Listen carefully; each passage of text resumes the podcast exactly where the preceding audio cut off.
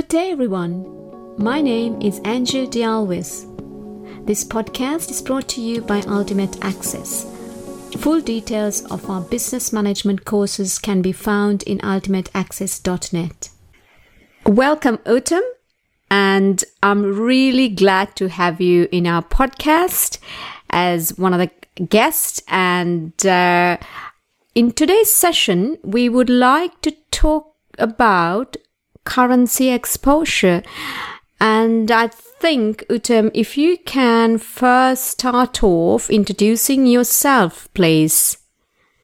Hello, everyone, and thank you for giving me this opportunity. Uh, myself, Uttam Kumar Roy, and uh, I'm CFO at Tata Steel Minerals Canada, based out of Montreal right now. Uh, and I have been with the associated with the Tata Group for the last 20 years. And for the last three years, I have been at Montreal looking after the Tata Steel Minerals Canada. So this is a iron ore company, uh, step down subsidiary of Tata Steel India and uh, iron ore. In your business, Uttam, I guess uh, currency is one risk exposure that you will need to manage very effectively. If you can give me and our listeners some uh, examples of how you do it, what tools that you use, that'd be really great. Okay, so it's a really an interesting subject altogether. Uh, basically, currency uh, market is one of the most volatile market. Uh, if we look into that, that the any uh, factors, for example, whether it's a political factors or whether it's uh, economic factors, any factors that it affects the currency market in a very hugely, and it's uh, we always known that this market is very volatile. Uh, for example, in our business, uh, we are as we are the iron ore, we are selling the iron ore, and iron ore is being sold across the globe in a USD, and uh, we are based out of Canada, so our all the expenses are in the Canadian dollar. So for us, the USD and the CAD is one of the major impact whenever there is any changes into this. And being this all there is a neighboring company uh, countries, this also makes it more important for it. For example, mostly what has happened that uh, this year, this is a most of the adventurous year, I will tell you that reason behind not only the pandemic, but the US elections was also there.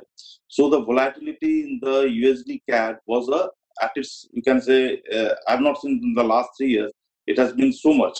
For example, in the last 90 days, there had been almost a 32% of the volatility in this too you can say that in the start of the year we have started with the USD uh, to CAD as a 1.4187 and today we are around uh, 1.27.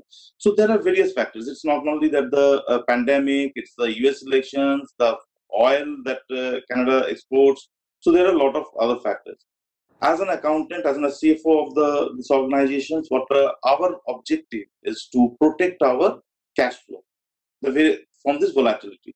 So that is the primary objective that we do. So what we do uh, from a uh, being from a traditional industry, you can say that we are not uh, uh like uh, any ITS industries where they are also dealing with a lot of FX currencies and uh, in a very spiral manner. So what we do as a traditional industry that we prepare our in the beginning of the year we prepare our annual business plan, and that annual business plan is again segregated into various month wise. For example, all the 12 months we segregated into the into a small, smaller.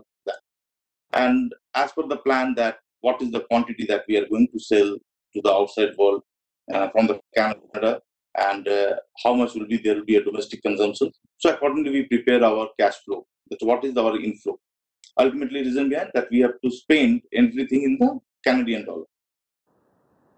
After once we complete that part, then what we do that uh, that we look into that what are the forward prices at that point of time. For example, when we prepare our annual business plan in the month of February or March for the next financial year, that point of time, what is our what is the forward prices for the USD CAD uh, for the uh, for the commodity and what is the exchange forward rate for the USD CAD. So we prepare the that inflow charts. Once we prepare that inflow charts, we came to an, came to uh, estimations that yes, with this uh, process, our annual business plans looks great.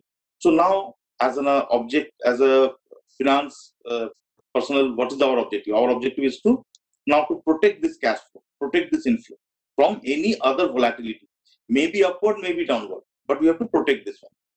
So we do then, then we go to the bankers and we do a hedging. What we what the hedging is we do? We do a forward hedging. We are uh, not going into any other options and all. Basically, the, as the purpose is not to speculate, but it is only to protect the cash flow. So we do a forward hedging. Forward hedging, while doing this forward hedging for the commodity as well as for the FX, we have to keep in one thing very clear that we should not do a 100%. Basically, why, why we do not do 100%? There is a reason behind this. Because uh, as the year progresses, you do not know what are the other factors going to impact your business or how the currency market is going to behave again also, whether positively or negatively. So when we enter with the bankers, that point of time, like for the first three months, we have got a clear visibility that this is how the things will span out. So we go for a 75% to 100% of the forward hedging for the currency. From the third year, the third month to the 12th month, what we do, we go for a around 50% of hedging, not more than that. So that once we reaches to the nearer month, then again we can take the advantages of the market. If it is a rising market or if it's a falling market, then again we need to protect ourselves. So this is how we manages our this volatility. Uh, the currency volatility, you can say, currency volatility and the commodity volatility, both the things we are managing this way. You know, it, it is quite interesting to hear your the way you manage it. And when you're looking at cash flows, do you look at uh, multiple scenarios or is it just one scenario? What is the kind of uh, input that you get from your other business areas? So, yes, you have uh, rightly pointed out that uh, we prepare the scenarios and uh, uh, when we prepare our annual business plan we prepare almost three to four scenarios that we develop. And these scenarios are developed in accordance to the production capabilities logistic capabilities market capabilities and the hr capability though the market capability for the iron ore for the last two to three years has been very good so we do not need to there is not a constraint any further right now HR factor, HR factor also plays a very vital role as the availability of the skilled labor is a uh, is a very scarce and that impacts the production or the logistics uh, logistics uh, areas. So we prepare the your all uh, these three to four scenarios, keeping in the mind of all the uh, all the other factors that is affecting our business. Also with these scenarios, we also attach the sensitivity also that each of the scenarios how they will be reacting, how they will be, uh, uh, how the forecast will react if there is any 5% to 10% of your, suppose a currency changes, uh, currency exchange rate changes, or your uh, commodity prices changes. So how there uh, the EBITDA will be, and which uh, scenario is better suited to adjust to this all this all volatility no doubt uh, in the, uh, in the, there are a lot of uh, nowadays the softwares are also there which which takes place for this dynamic modeling. There are lot many dynamic modelings are also being presented. Still now we are following the traditional one and that is how we try to cover, try to balance our entire cash flow that whatever that is being uh, presented how we are going to protect the basically the bottom line and the and the cash volatility so that is the objective of the entire these exercises and how the future outlook will look like. So that is how we go ahead with this uh, management and this volatility. Yes. Uttam, I have another question for you. Uh, well, you stated that uh, you get input from different functional areas uh, to prepare your cash flows. How do you do that? Um, what kind of engagement do you have? Thank you. Yeah, it's a very interesting questions, and uh, we are all working on to that. Cash flow uh, is not only a F&A job. First, we have to understand from that perspective. It's not at all. It's not. The cash flow is for the entire organization as a whole. So what we do that uh, we start, uh, for example, uh, in the month of December and January, when we start preparing our forecasting cash flow for the next year, uh, we start capturing all the from each and every department that what are the lessons they have learned from the current financial year. What are the weakness point that they have prepared? And accordingly what are their what are the things that they are going to do in the next financial year?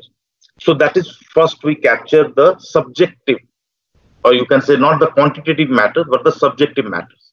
And we try to prepare the strength weakness and opportunity and threat for the entire organizations in and put up into that one for how the fy21 for example let us discuss about the fy22 so how the fy22 will be their SWOT analysis of the fy22 the beginning of the cash flow is of course the underlying instrument is your product your final product. So the material reconciliations is the first thing that as an accountant we work with the team with the operating team where we can conclude that how the material is being reconciled whether it's from the raw material or the stores and spares parts reconciliation and then the product reconciliation. How the product how much product will be prepared in which month and how that will be railed and how that will be sold. And the entire stock report for the entire 12 months so the first focus for preparing any cash flow we should be not focusing into multiplying it with the currency, but rather first we have to focus on the material or the underlying instruments for which we are preparing this cash flow. So that has been the primary first thing that we do.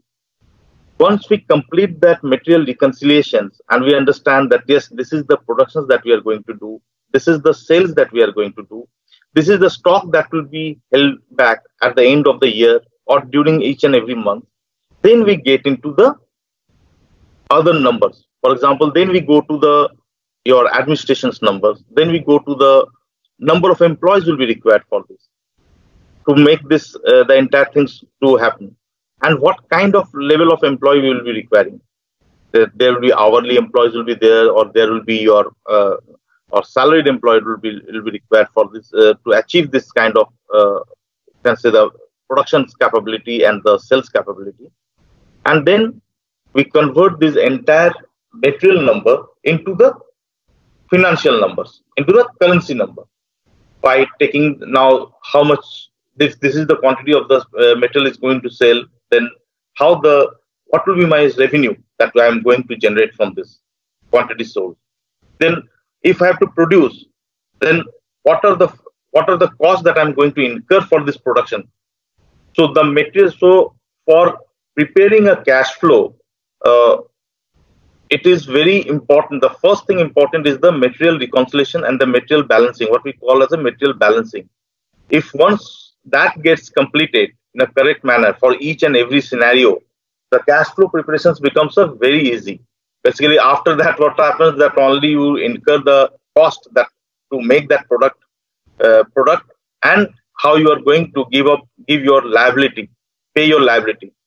So once you complete the production cost and you arrive at the EBITDA level, then you reach to the level of the cash flow that how my how I'm going to give pay to my vendors. See, there are various kinds of vendors in your organizations. It has to be, for example, the vendors which we have contracted for that we have to pay for within 15 days also, within 30 days also, within 60 days also. Because as you get into that into the agreement with the different vendors for the different products or uh, different supplies. So accordingly, then then you have to distribute and manage that how you are going to release your liabilities in accordance to that and then you reach to the cash flow. Once you make it that yes this is the cash required and this is the cash is being generated and then that is the way we prepare. So the three vital factors that we look into in the cash flow is one part is the material balancing. That is the one of the primary thing that we do. Then what are the areas that uh, that the product cost can get impacted uh, which has not been in the historical for which there is no historical data or something that new things is going to come up so those are the things that we uh, capture and definitely one is the capex that if in the current financial year we have planned some the capex investment so how that would be captured and how in which uh, which of the months or which of the areas that it will get impacted. So these are the factors. It's a it's a it's a whole team exercise. It's not a cash flow. It's not at all a F&A exercise anymore. I do not consider it as an F&A exercise, but it's a uh, it's a where your operations teams, your administration team, your HR team, they all plays the vital role in preparing this one. Thank you, Uttam. So I guess um, this means your finance professional needs to have very good uh, business partnering skills and understanding of the business. Am I correct?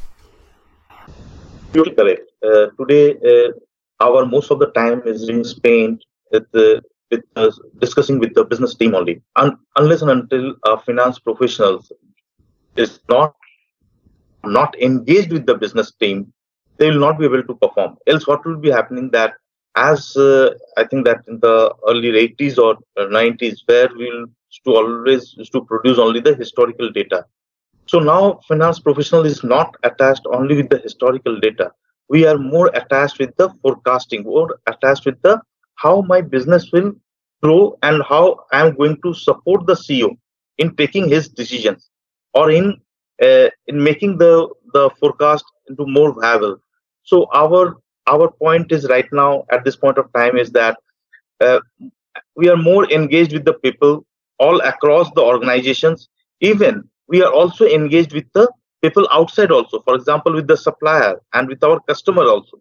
We get into discuss with them also that what are their expectations from our organization as a whole and what are their uh, what we expect from them so that how it is impacting my cash flow.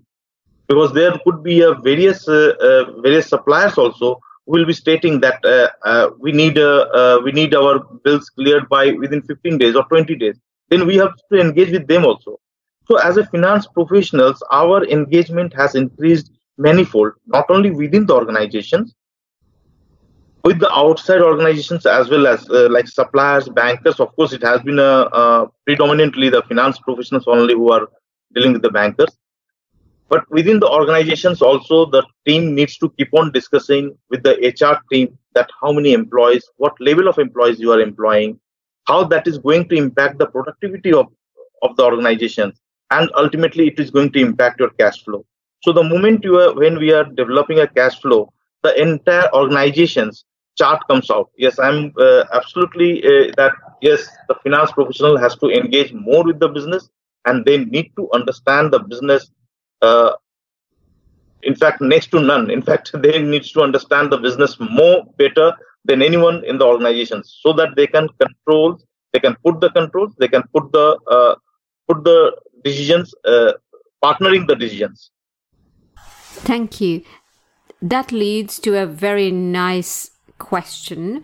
Uh, my other question to you is when you are looking for a team member, what skill sets do you look for?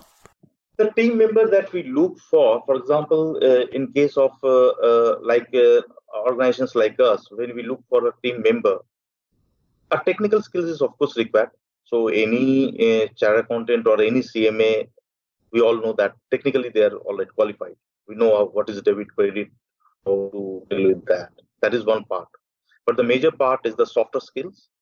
How you are disc- uh, how you are engaging with the people uh, outside your own uh, comfort zone area.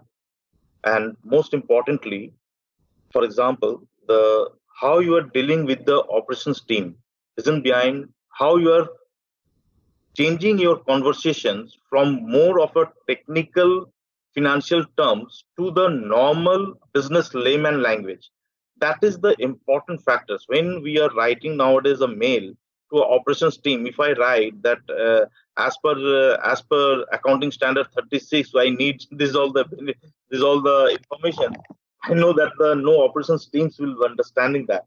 So the team member that we are looking always for, whatever the things that when I go for some, uh, uh when I discuss with the younger uh, team members, that time i always um, try to make them understand that when you are speaking to the or within the organizations it is not the your you have the you have to tell them the financial language, but it is the business language that you have to communicate. Then only you will get the business information which you can which can support you in developing your own accounting or your modeling much better.